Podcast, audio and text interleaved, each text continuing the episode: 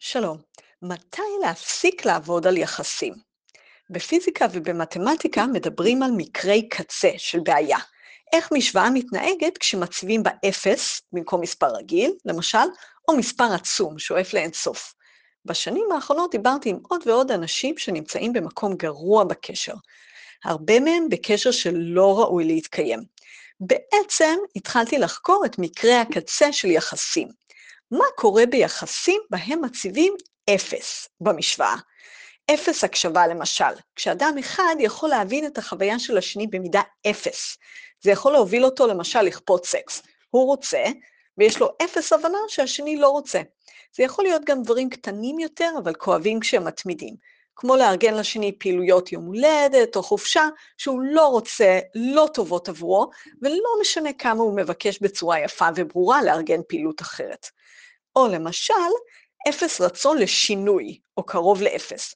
כשאדם סובל מהתפרצויות זעם אלימות, מילולית או פיזית, ומסרב להכיר בהן, את מדמיינת, זה לא קרה, אתה ממציא סיפורים, מסרב לעבור טיפול רציני, אתה מוציא דברים מפרופורציה, אין לי בעיה, או בכלל לקחת אחריות, את דוחפת אותי לזה.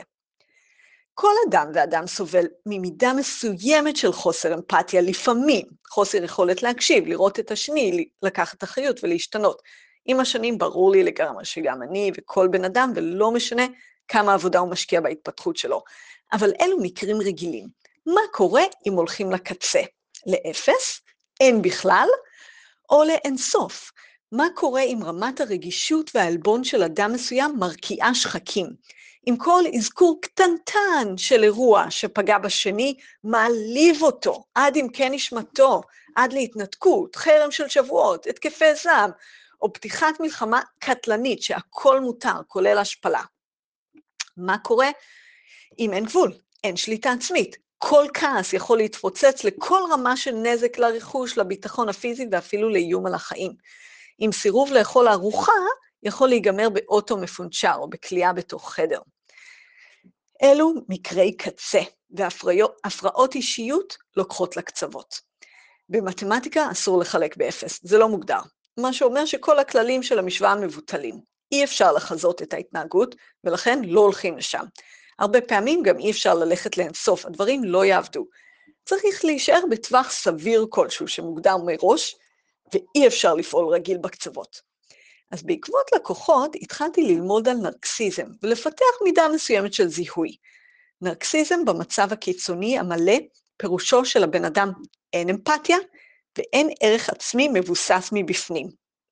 במאמר יש לינק להסבר יותר מפורט. כל פו קטן להערכה עצמית שלו יכול למוטט אותו, ולכן הוא לא יכול לראות את השני, והוא נחסם מגיל צעיר לכל התבוננות פנימית.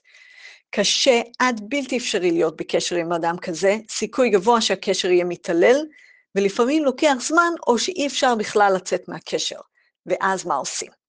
אז לקוחה לימדה אותי את גישת האבן האפורה, Grey Rock Method. אדם שנמצא בקשר עם נרקסיסט או הפרעות אישיות חמורות אחרות, צריך להפסיק לדון ברגשות, בכלל, לא לדבר על רגשות, להיות משעמם, כמו אבן אפורה. ולהפסיק לספק אקשן ועניין. כל ניסיון לדון בצורה רגשית או עמוקה בנושא כלשהו הוא עקר. הנרקסיסט לא יכול להקשיב לעומק, לא יכול לראות את השני, לא יכול להבין את עצמו, ולכן הניסיון פשוט ממשיך את אותה דינמיקה של התעללויות, שקרנות, גזלייטינג, פיצוצים, נזקים, והוא פשוט מגביר את הדרמה וההרס. בעצם צריך להפסיק לעבוד על הקשר, להבין שאנחנו מדברים על מקרה קצה. יש במשוואה הזאת אפס או אינסוף, אי אפשר לעבוד איתה רגיל. ואי אפשר לומר מה שבדרך כלל מאוד נכון. צריך שניים לטנגו, אם יש בעיות זה בטח גם אצלי, אני צריך להבין אותו, אני צריך לתקשר יותר בעדינות כדי לא לפגוע, הוא צריך זמן כדי להתפתח. בדרך כלל זה נכון, אבל לא, לא כאן.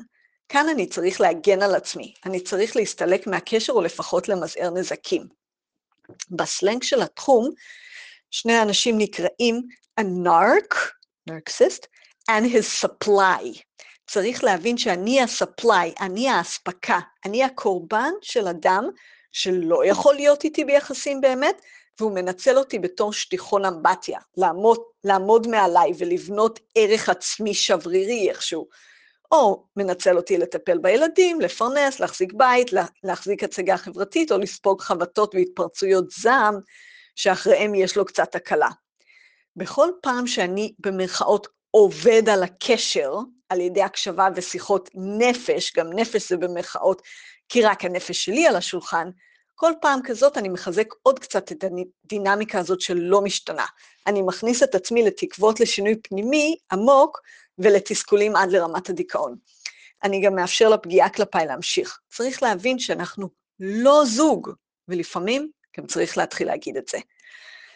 אז לקוחה אומרת לי, הוא שוב הזמין לי שף הביתה ליום הולדת. הוא יהיה בעבודה, אני אמורה להסתדר בבית לבד, עם התינוק, עם השף, ובערב להיות רננה לארוחה המפוארת, כשאני לבד ומותשת. אז אני אומרת לה, ביקשת ממנו לבטל, ותזמינו הביתה ישר את הארוחה? והיא אומרת, כן, ואמרתי לו כמה זה פוגע בי, שהוא לא מקשיב לי, שדיברנו על זה בעבר, כמה זה קשה לי, כמה זה לא הבילוי שמתאים לי, וזה אמור להיות יום הולדת שלי, ולמה הוא לא מבין מה חשוב לי. ואז אני מנופפת באצבע, מה ניסית לעשות באינטראקציה הזאת? את שוב ניסית לעבוד על הקשר? אני מקווה שאני לא נחשדת בכלל בהאשמת קורבן. לא אנחנו יוצרים את הסיטואציה הזאת. אני אומרת לגברים ולנשים, הוא חבית של אבק שרפה, זה הוא. גנטיקה, היסטוריה, נוירולוגיה, פסיכולוגיה, מי יודע, זה לא את, זה הוא. אבל את, אל תציתי סיגריה בבקשה. אל תנסי לעבוד על קשר שאי אפשר לעבוד עליו עם פרטנר שאי אפשר לעבוד איתו, שלא רוצה או לא יכול להתבונן פנימה, להשתנות ולשנות את הקשר שלכם. אל תנהלי שיחה שראוי וכדאי לנהל עם כל אדם אחר, עם כל פרטנר הגיוני ליחסים, עם כל איבר סביר של המשוואה, על הצורה שבה הוא פגע בך למשל. פה זה לא עובד, יהיה פיצוץ ולא יהיה שיפור בשום מידה. רק גבולות, רק להגיד, לא להרים את הקול, אני לא בא איתך, אין סקס, אין שף ליום הולדת, שמעתי מה ביקשת. כן, לא שחור לבן. גם לא להתגרות ולא להשפיל, חלילה. גם זה ניסיון עקום ללמד אותו משהו, לעבוד על הקשר. לא לעבוד, להניח, לנוח. ואז משתרר שקט, לפעמים מיד. סיטואציות שהיו הופכות בעבר לדרמה של שבועות, חולפות, פשוט חולפות. למה הכנת פשטידת ברוקולי? הוא צועק, יש עוד אוכל במקרר, ויוצאת מהחדר. פשוט. גפרור נזרק על הארץ, אבל עקב הנעל מכבה אותו מהר. שריפה עצומה נמנעת, ולאחר זמן מסוים האווירה משתנה. ראיתי את זה קורה פעם אחרי פעם. טוב זה לא יהיה, לא מדובר בקשר שיכול להיות טוב, אבל מידה עצומה של אנרגיה מתפנה, ובאופן טבעי מופנית לשאר החיים, לבנייה, להירגעות, להתחזקות, שאולי בהמשך תתרגם גם לסיום הקשר. לטיפול בילדים, שפתאום עם ההשקטה מתחילים לבטא את הכאב שלהם מכל מה שהולך, הם מתחילים להגיד דברים, לגלות לכם דברים שקרו שנים, ואתם אפילו לא ידעתם עליהם. בלי הפיצוצים והשרפות בכל שני וחמישי המוח מצטלל, הראייה מתבהרת, מתחילים להבין מה קורה פה ומה צריך וכדאי לעשות. נ"ב, לקראת סיום. אני עוסקת כאן במקרה קצה, לא כל כך נדירים ובכל זאת קצוות. אם אתם בקשר עם אדם שמוכן ויכול לקחת אחריות בקשר, לפחות במידה סבירה, שמנסה להקשיב ולראות אתכם, הוא מצליח בחלק משמעותי מהפעמים, שעומד בצד שלכם, שרוצה ומוכן להשקיע מאמץ לטובתכם, שחוקר ומחפש להתפתח, תתעלמו ממה שכתבתי, אתם לא בקצה. אין אדם מושלם, אין קשר מושלם, השקיעו בקשר בהתמדה ובמסירות. חפשו כל דרך לשפר את התקשורת שלכם וגם לקבל באהבה את החסרונות של שניכם. ונ"ב אחרון, לא רק נשים. אני לא מדברת רק לנשים. כשאני מדברת עברית, אני כל הזמן צריכה לבחור בין זכר ונקבה, ואז לפעמים נדמה שאני מדברת רק לנשים, וזה בכלל לא נכון. בין הלקוחות שלי שליש הם גברים, וגם מתוך הקבוצה הזאת שנפגעים מיחסים, גם כאן שליש הם גברים. אז מהמדגם הקטן שלי אין הבדל. ואחרון, אם אתם כבר פה, המלצה חמה חמה על הספר מילים הורגות, שממנו למדתי הרבה על יחסים קיצוניים כאלה. אז מאחלת לכם להביא שקט ומשם בנייה חדשה, וזה ממני סלי תדמור.